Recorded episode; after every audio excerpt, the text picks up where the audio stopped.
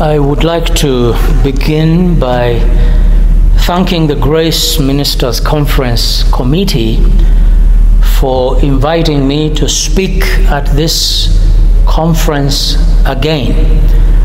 I recall that the first time I did so was way back in 2001, and uh, I have since spoken again and attended the conference a few more times. And I count it an honor and uh, a privilege that I should once again stand on this pulpit. And the subject that has been assigned to me this time round is faithfulness in the ministry. When we hear the word faithfulness, we often do so in connection with marital fidelity. For sure, that is an accurate understanding of the biblical word usage. But it does, in fact, have a broader application, and we will be looking at it in the context of the ministry. Let us first read from Acts chapter 6, and then we will carry on in our reflection on this important subject. The first seven verses are our text this evening, and particularly verse 4. Now, in those days, when the number of the disciples was multiplying, there arose a complaint against the Hebrews by the Hellenists because their widows were neglected in the daily distribution. Then the twelve summoned the multitude of the disciples and said, It is not desirable that we should leave the word of God and serve tables. Therefore, brethren, seek out from among you seven men of good reputation, full of the Holy Spirit and wisdom, whom we may appoint over this business.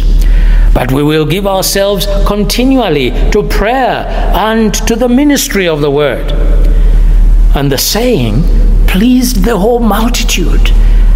And they chose Stephen, a man full of faith and the Holy Spirit, and Philip, Prochorus, Nicanor, Timon, Parmenas, and Nicholas, a proselyte from Antioch, whom they set before the apostles. And when they had prayed, they laid hands on them. Then the word of God spread and the number of the disciples multiplied greatly in Jerusalem, and a great many of the priests were obedient to the faith. Let us pray.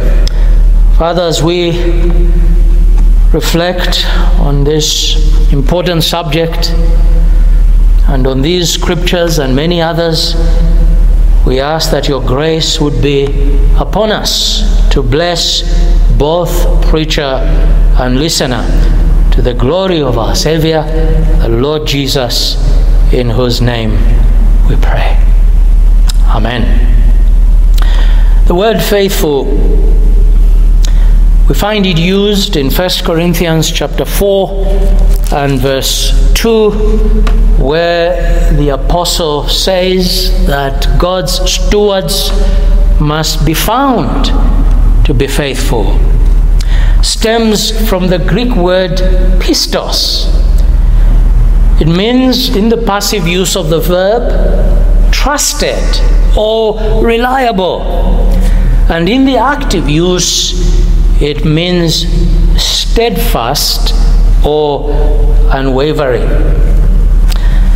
I believe it was Robert Mueller, the man who was appointed to be the special counsel charged with the responsibility of looking into whether President Trump had colluded with Russia in the 2016 American presidential elections, who said, when highlighting his credentials and that those of his team, and I quote, for most of us, fidelity is faithfulness to an obligation, trust, or duty. For the men and women of the FBI, fidelity also means fidelity to country. It means fidelity to justice and the law, fidelity to the Constitution, fidelity to equality and liberty. End of quote. Well, taking something of our cue from him, as ministers of the gospel, we must believe in fidelity. And for us, it must be fidelity, it must be faithfulness to the wide ranging work that God has commanded us to do in this series of sermons on being faithful in the ministry, or if you like, fidelity to the ministry, I wish to begin by pointing out that broadly speaking, all believers, all Christians must be involved in the gospel ministry. All Christians are called to give of their gifts, of their talents, of their time, of all their resources to advancing the cause of the gospel. In this sense, all Christians are ministers. But narrowly and technically speaking, the gospel is the work of a gospel minister. And in these sermons, I'll be treating the gospel ministry in this narrower sense as it applies to those who are specially called to serve in the preaching and teaching ministry of the church.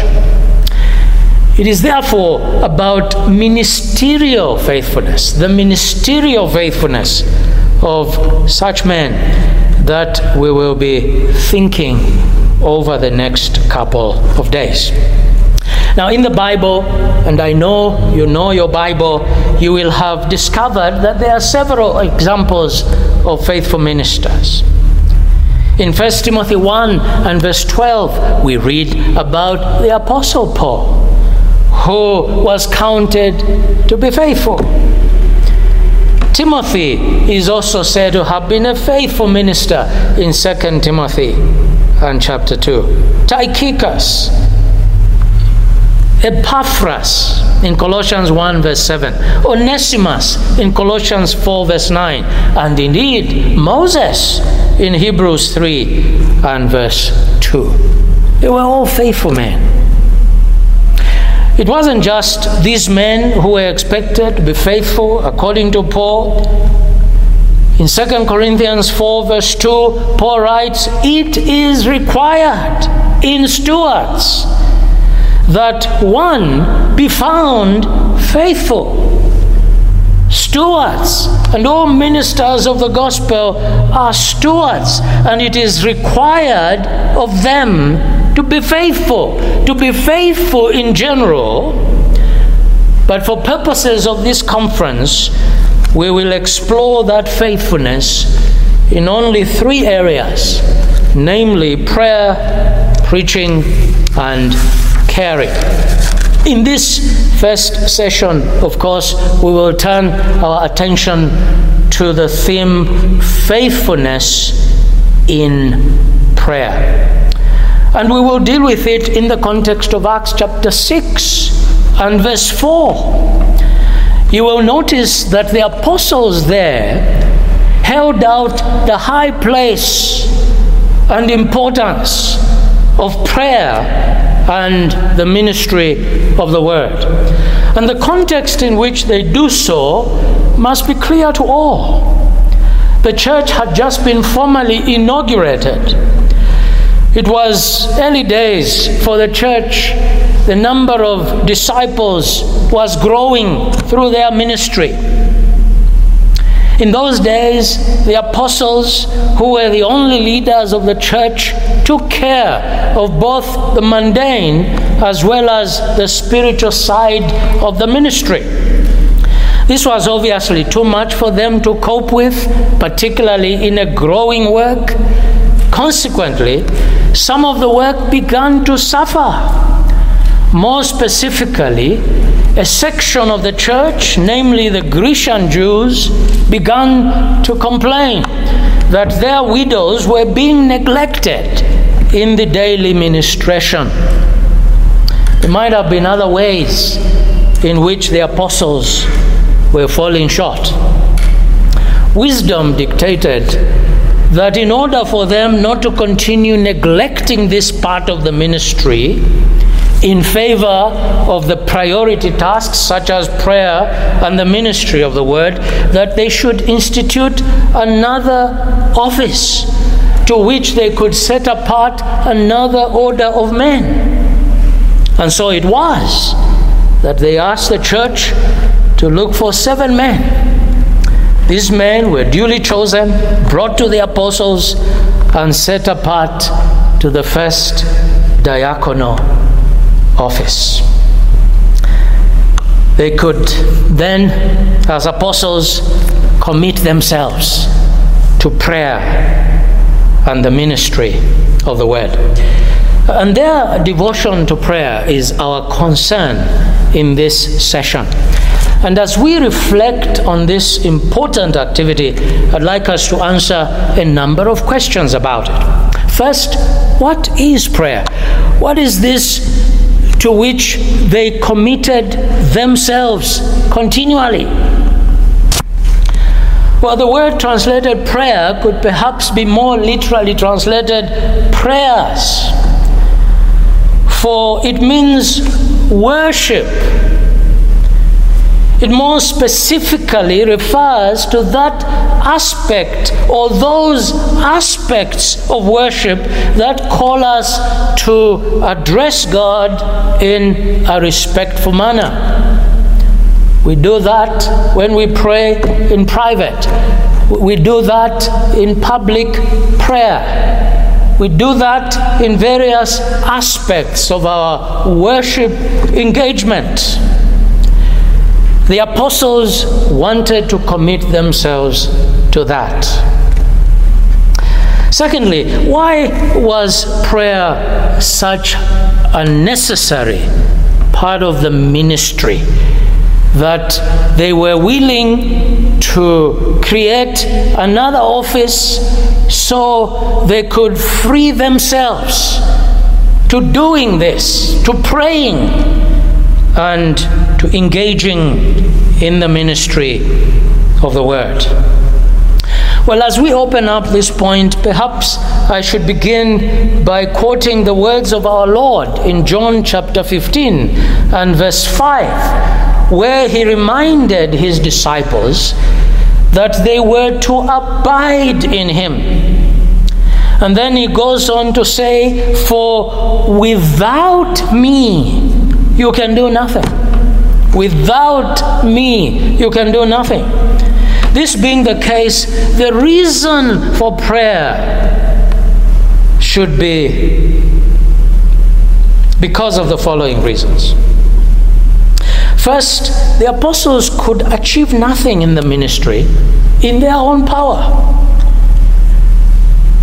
Ministers of the gospel today can achieve absolutely nothing in their own power.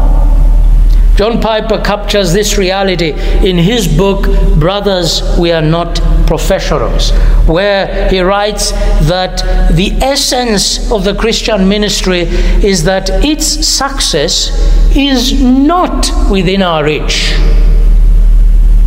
And if the success of the ministry is not within our reach, ministers are therefore required to connect with a source of power, a source that would enable them to succeed. And this source, this source of power for the ministry, is accessed through prayer. John Piper refers to prayer, and I quote, as the coupling of primary and secondary causes. The primary cause being God, in whom lies an infinite store of grace. And the secondary source being the minister who is dependent on that grace and through whom God works. Prayer connects the minister of the gospel to God. Another reason is that the church, the ministry, and the ministers are primary targets of the evil one. The minister, along with the church, must therefore watch with prayer when the Lord Jesus Christ was addressing three of the ministers he would be sending into the world in Matthew 26 and verse 44, he said to them, Watch and pray, lest you fall into temptation. Paul wants the church and her leaders with her in Ephesians chapter 6 that our fight is not against flesh and blood, but against principalities and powers and forces in the dark places. We ought, therefore, to take our stand against the evil one. We ought to take our stand in the evil day. And the day of evil comes from time to time for both the minister of the gospel and the church. It may come in the form of wolves who are always ready to devour the flock, according to Acts 20 and verse 29. Or it may come in the form of pathological antagonists who are always ready to devour the minister being watchful, therefore, is a crucial part of the Christian's experience. It is particularly important for ministers of the gospel. The Apostle Peter wrote, and this is to all believers but especially for ministers. Be sober, be vigilant, because your adversary, the devil, walks about like a roaring lion, seeking whom he may devour. 1 Peter 5 and verse 8. The apostle Peter would give this, uh, Paul rather, would give the same exhortation to the Colossians. Continue steadfastly in prayer, he says. Be vigilant in it with thanksgiving. Uh, the apostles would therefore seem to be teaching that the primary way to overcome Satan is on our knees. The, the simple weapon of prayer can demolish Satan's strongholds. Paul teaches in Ephesians 6 that when the day of evil comes, there is nothing more important than putting on the whole armor of God, and not just the whole armor of God, but doing it with prayer, with prayer, with all prayer. So, if you would see the dangers around you as a minister, which dangers you are often unaware of, and if you would fend off the devil's attacks, you must be much in prayer. Another reason we must pray as, as ministers of the gospel is that it's a command of God to all Christians and especially to ministers of the gospel. In Luke chapter 18 and verse 1, the Lord teaches the people of God to pray always and not to lose heart in 1 Thessalonians 5 and verse 17, he urges the people of God to pray continuously to pray always. It's a command and not an optional extra. Which brings us to our third question. Why does devotion to prayer in what does devotion to prayer in the ministry look like? What does it look like? What does that faithfulness to prayer look like? Well, it takes several complexions. Let me speak about four in particular. Faithfulness in prayer calls us to commit ourselves to praying in private, to praying in private. The, the, apostles, no doubt, engaged in the habit of secret prayer. Peter in Acts chapter 10 and verse 9 is seen to have engaged in secret prayer. He went up on a rooftop and there he prayed, and there God visited him and revealed something of his purpose for the church. Paul reveals in his letter how often he spent time in prayer Ephesians 1 and verse 16. Even our Lord Jesus Christ spent a lot of time alone with God. The Bible records that Jesus prayed at times throughout the day. In the morning, Mark 1, verse 35. At noon and in the evening, Mark 6 and verse 46. And all night, Luke 6 and verse 12. Alone with God. Even so, ministers of all times, ministers today, you, my dear friend, if you are a minister of the gospel, must spend time in secret prayer. In Matthew chapter 6, verse 5 through to 6, the Lord Jesus Christ expected Christians to pray. Not like the Pharisees who were ostentatious about it, but like those who had a personal relationship with their God.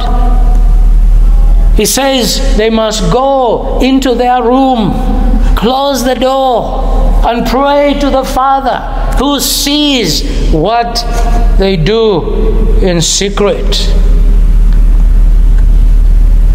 The Lord suggests that this is something we must do easily, eagerly, regularly, and unostentatiously. Ministers must particularly do this. David Murray who until recently was a professor at the Puritan Reformed Theological Seminary, and I think he's now gone into the pastoral ministry. He says there is no secret behind powerful preaching apart from secret prayer. The biggest mistakes preachers can make is to think that they can learn to pray powerfully from books, from seminars, from lectures on preaching. I wouldn't be surprised if there was anyone attending this conference, albeit virtually, who thinks that through this conference they would be turned into prayer warriors. Murray says, no. Preaching to be powerful must be preceded by, accompanied with, and followed by prayer. So you must pray before you preach, pray while you're preaching, and pray after you have preached. Concerning praying before preaching, Murray says the preacher must spend at least 30 minutes in prayer with his completed sermon. He should go over each section, applying it to himself. If teaching a virtue, he should pray for that virtue in his soul. If preaching on sin, he should confess his own sin in that area. If teaching about the person of Christ, he should spend time praising Christ directly for this aspect of his character or personality. He should pray for the right spirit and manner for each section of the sermon. Before preaching, you must pray in private. Do you do that? During preaching, you must pray that God would help you that He would reveal to you even the things you didn't see while you were preaching, and that He would take those spears that you are intending to throw at people and make them effective, effectual to the hearts of your hearers. That you should also pray after preaching.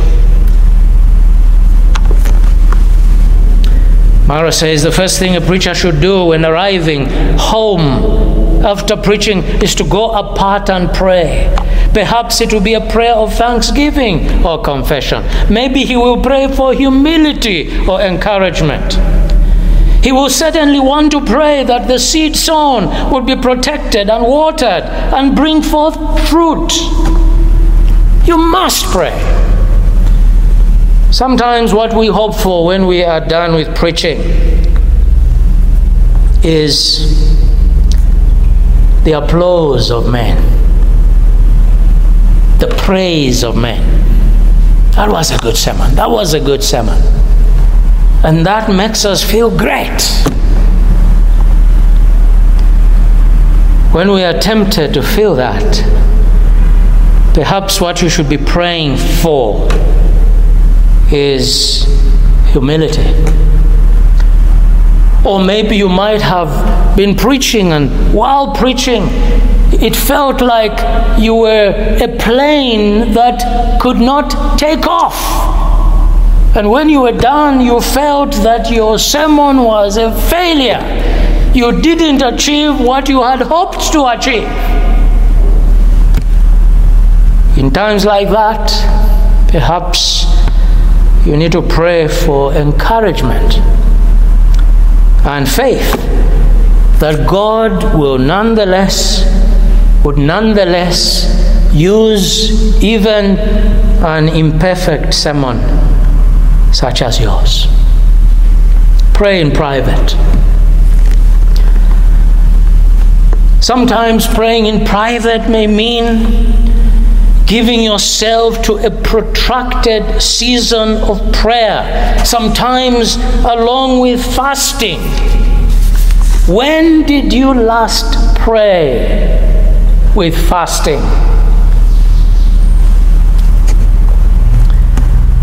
And why must you pray in private, sometimes with fasting over protracted periods of time? Al Martin writes, and I quote, the habit and discipline of secret prayer as a discipline has multifaceted benefits. Several benefits. What are they? One's pardon and acceptance before God are sealed afresh to the heart when you pray. Your own sins are seen in their true light when you pray. You are provided with an opportunity to confess your own sins, perhaps the sin of prayerlessness when you pray. Vital personal communion with Christ is renewed and increased when you pray. Your own perspective on reality is kept in focus, and like the psalmist in Psalm 73, who thought that although he was a righteous man, he was really wasting his time. that perhaps he should rather be like the wicked people who don't know God, who don't care about God, but who nonetheless appear like they were prospering and who continued feeling that way until he went into the temple, into the sanctuary to be precise, and prayed. Then he began to see clearly. He began to see the end of the unrighteous, and he began to see how much he stood to gain to have God at his portion and to be in God's presence, and how that forever, forever, the tabernacle of God will become his, even him. We receive grace to overcome indwelling sin, and we receive grace for the work at hand.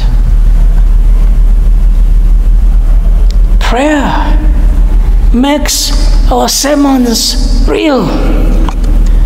Prayer makes God real, and sin real, and judgment real, and heaven real, and hell real, and eternity not just a distant intellectual prospect, but a real one that we can live for and work for.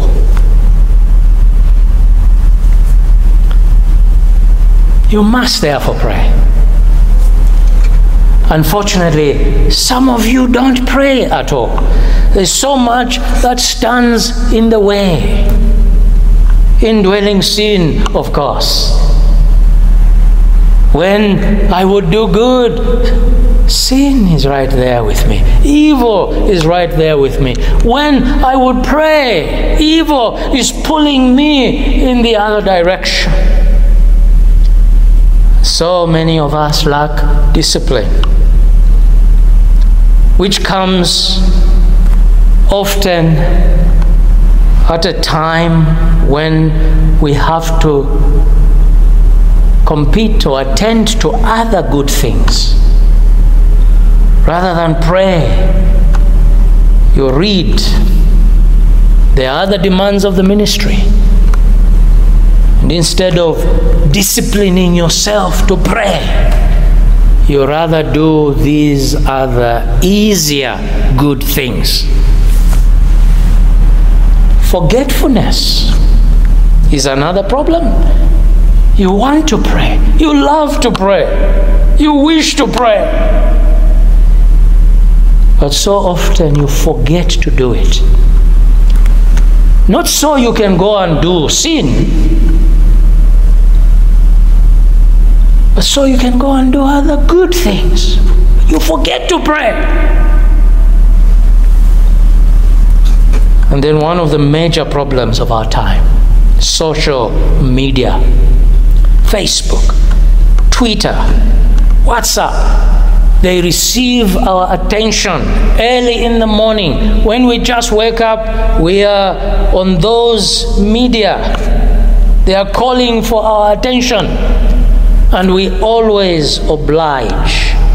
In the meantime, we are neglecting the most important means of success, victory in the ministry. Why are we being called to be faithful? Well, so that even when these temptations come, we would overcome. We would not allow them to stand in the way. We would commit ourselves to overcoming these impediments and to adhere closely to prayer. We must pray in private. I need to hurry on and also mention that faithfulness in prayer also means praying in the context of the eldership. That's what it looks like. This first eldership, so to say, in Acts 6 and verse 4, stated its priorities in magnificently succinct terms. Verse 4 But we, note that word, we will devote ourselves to prayer and the ministry of the word. Note that first person plural pronoun. We. Prayer is not just for individual ministers, they are for the group, the corporate body of elders.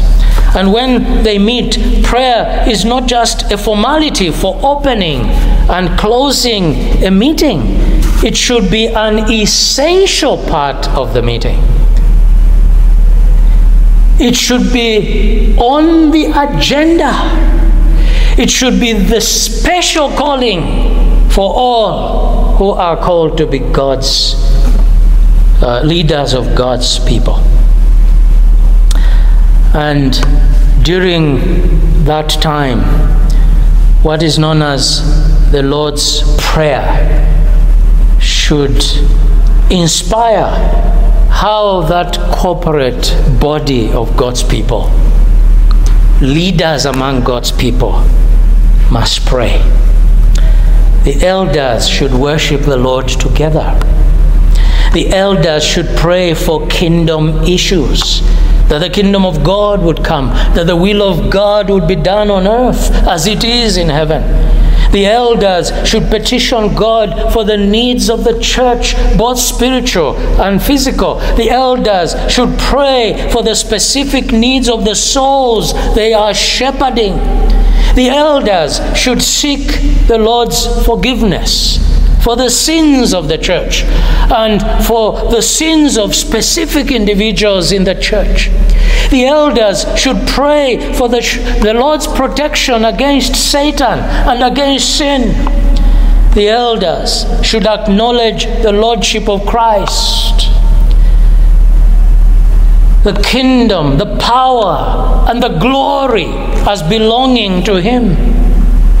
The elders should do this. The elders must resist the temptation not to meet regularly for prayer, or when they meet, to spend time discuss, discussing trivial matters such as politics or sport. The elders must resist the temptation to allow the meeting to deteriorate into a debating club or a quarreling club. They must discuss important kingdom issues at that meeting. They must also pray. Sometimes prayer must be the only thing on the agenda. What does faithfulness to prayer look like? Praying in private, praying in the elders' court, but it must also be about praying for the church in the public gathering in a manner similar to the way the Lord Jesus Christ prays in John chapter 17.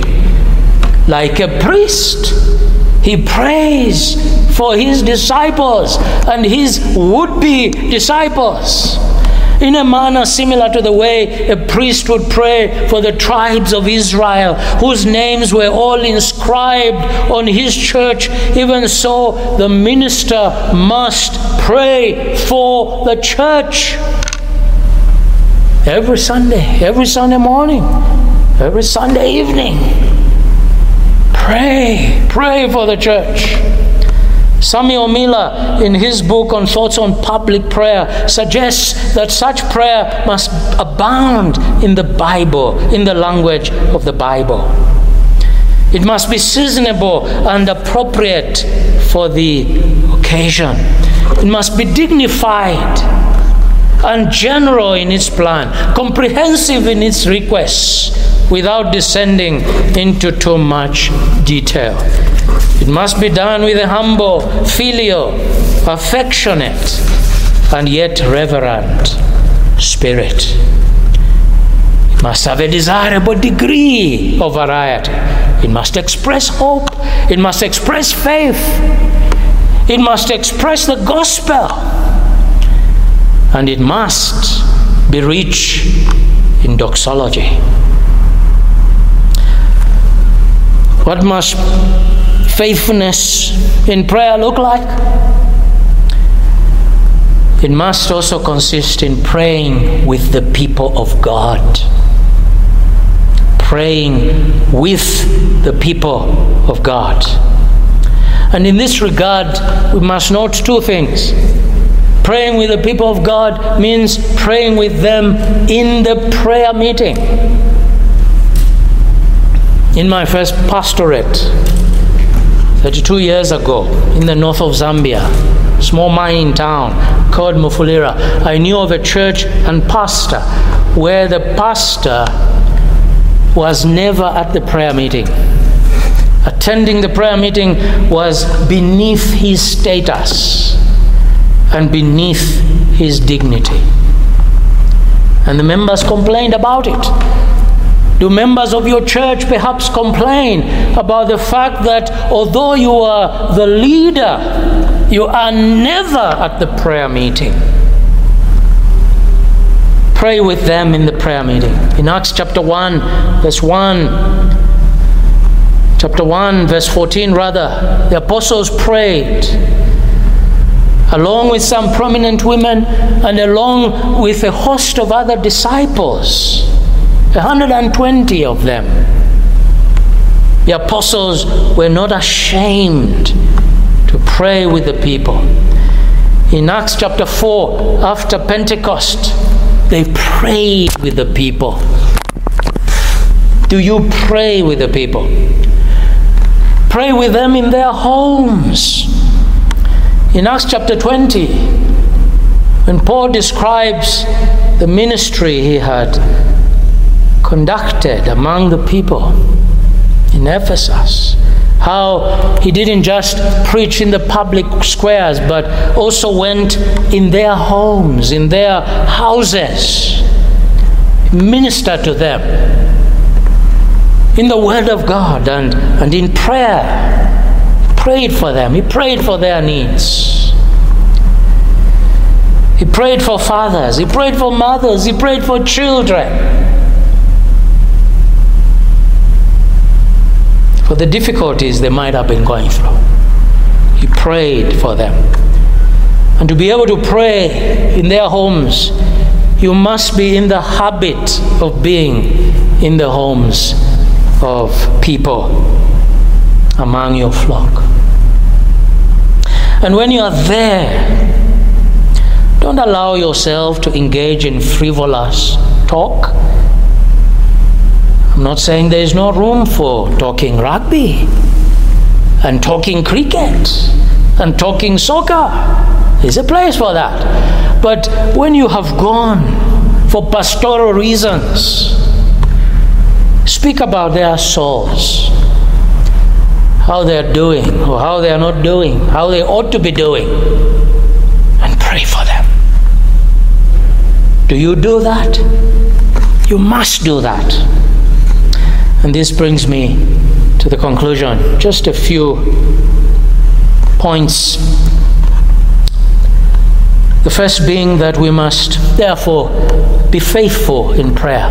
If this is important, you, you must, you must give yourself to it and allow nothing to keep you from it. And uh, faithfulness needs to be cultivated, especially faithfulness in prayer. In my experience, prayer is the most difficult thing I have to do as a minister of the gospel. I struggle the most there, and I know many of you do. And we have to cultivate faithfulness.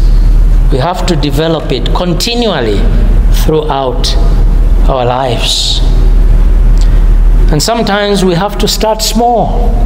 The Lord says in Luke 16, verse 10, He who is faithful in a little thing is faithful also in much. You start small, and you grow and grow, and you are able to do more. And one of these days, the Lord will say to you, Well done, good and faithful servant. You be faithful in a little. I'll have you do much. The second thing I want to close with is to emphasize the supreme need of the church, which is power. Power to live godly lives, power to preach, power to influence our societies, power to impact our societies. But where will that power come from? Yes, the preaching of God's word has a place, gossiping the gospel has a place. But prayer must have a big place. The most pressing duty of the church is prayer because prayer brings power. And surely the official representative of a church, the, the, the minister, must give himself to prayer. He must be a man of prayer. When the late Dr. Martyn Lloyd-Jones' wife was asked what it was that stood out for her as she thought about her late husband, and the one thing she mentioned was that he was preeminently a man of prayer. Can that be said of you by your own wife, by your own church, perhaps by your own friends? Pray. The power is there. Pray. And in this regard, we must take our cue from Christ, whose earthly ministry was rooted in prayer. We've already seen that he prayed morning and noon and evening. He prayed all day and all night. And even in eternity, Hebrews chapter 4, uh, chapter 7, and verse 25 tells us that he, he forever lives to intercede for us. And even though the nature of his intercession might be somewhat different from what it was, it was when he was here on earth, it does underline the fact that even for our glorified Savior, prayer, the nature of that special and unique prayer is important when the apostles gave themselves to prayer and the ministry of the word. In Acts 6, verse 7, we are told that the word of God spread and the number of disciples multiplied greatly in Jerusalem, and a great many of the priests were obedient to the faith. Committing themselves to prayer and the ministry of the word produced that effect how can you not pray if you are looking for that effect? I want to end with some questions. Are you faithful? Are you faithful in prayer? Do your people trust you to pray? They gave you your job. They, they called you to be a minister so you could, among other things, pray. Do you pray? When you promise to pray for your people, when you promise individuals that you will pray for them, do you pray? Do your people trust you to pray? Do you fulfill their trust? Well, if you don't, if you don't pray in private, you don't pray in public, you don't pray as an eldership, you don't pray with your people, I urge you repent right now. If you have not made much of prayer as a minister of the gospel, repent. Commit yourself afresh to remaining and continuing faithfully, not just in the ministry, but in the ministry of prayer. And may God bless you abundantly for Jesus' sake. Amen.